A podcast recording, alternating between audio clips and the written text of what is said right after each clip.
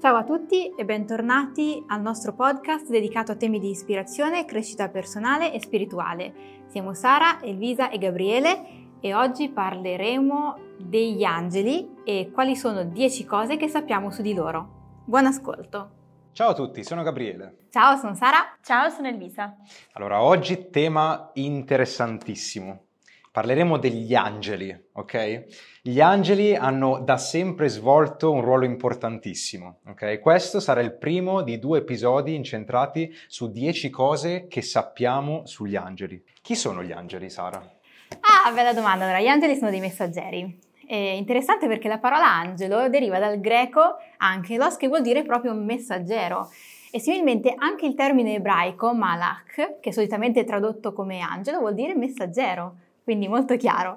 E una domanda che spesso viene posta è se sono gli angeli solo spiriti. Mm. Ora ne parleremo meglio più avanti, però anticipiamo che il presidente Charles Penrose ha spiegato che gli angeli sono messaggeri di Dio e possono svolgere questo incarico in qualità di spiriti che non hanno ancora un corpo, mm. scelti in base alle loro capacità per il lavoro richiesto, oppure in qualità di spiriti che non hanno più un corpo. Ah oppure quali uomini traslati o come esseri risorti. E in qualità di messaggeri celesti, il loro scopo è quello di trasmettere appunto messaggi come messaggeri al mondo, messaggi d'amore, di conforto, di avvertimento.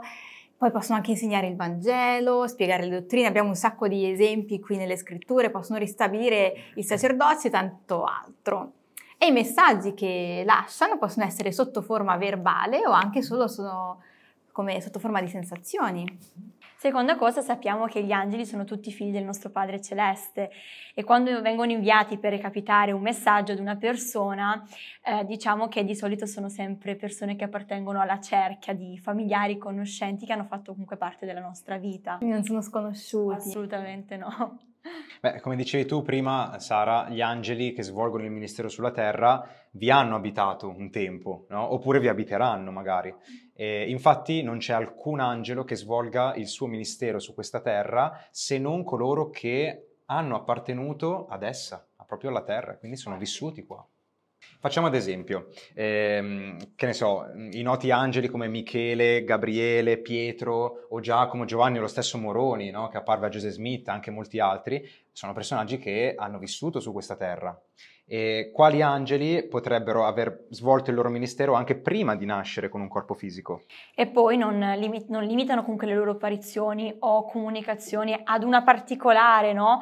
classe o genere, ma possono apparire a tutte le persone indipendentemente dalla fascia di età, uomini, donne e bambini.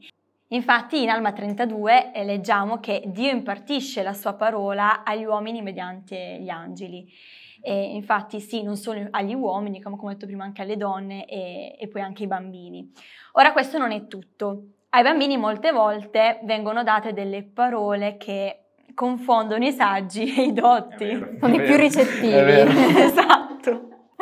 A questo punto, secondo me, una domanda molto interessante è se gli angeli sono tutti uguali, tra virgolette, o se esiste una sorta di gerarchia mm-hmm. tra di loro, no?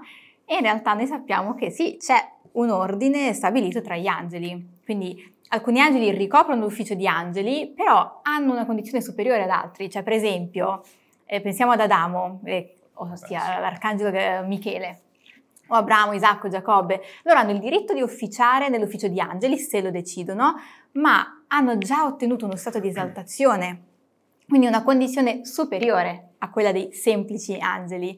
Quindi hanno il potere di detenere il sacerdozio eterno e regnare su quelli che nelle scritture vengono descritti come troni, regni, principati, quindi c'è una gerarchia.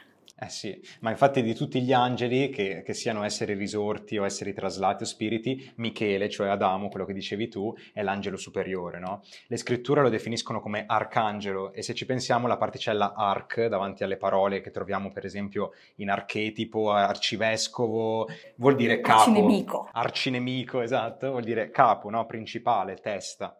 Quindi se pensiamo a questa particella arc, Michele si colloca come il capo degli angeli, no? come autorità suprema dopo Gesù Cristo e presiede sugli spiriti di tutti gli uomini.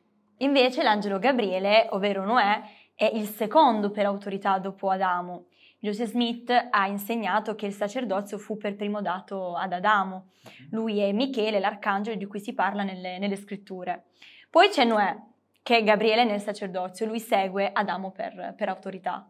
Ah, per concludere giusto il tema gerarchie, ehm, gli angeli, c'è anche da dire che gli angeli che hanno un corpo di carne ed ossa, quindi quelli che sono stati traslati o che sono già risorti, hanno un potere maggiore rispetto a coloro che non hanno ancora ricevuto un corpo e quindi sono ancora spiriti.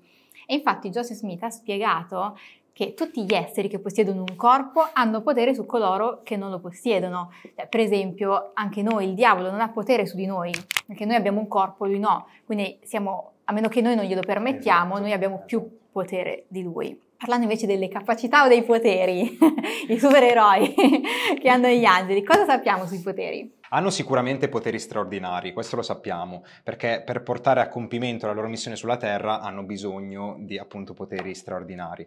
Se poi consideriamo che molte dichiarazioni, soprattutto di Giovanni, contenute nell'Apocalisse, eh, sono simboliche, c'è ancora molto più da comprendere, no?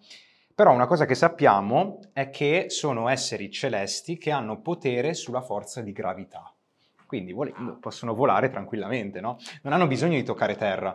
E non sappiamo il motivo questo, forse perché sono superiori a noi o forse perché il luogo in cui stanno eh, gli umani è considerato per loro uno spazio un po' profano, non lo sappiamo.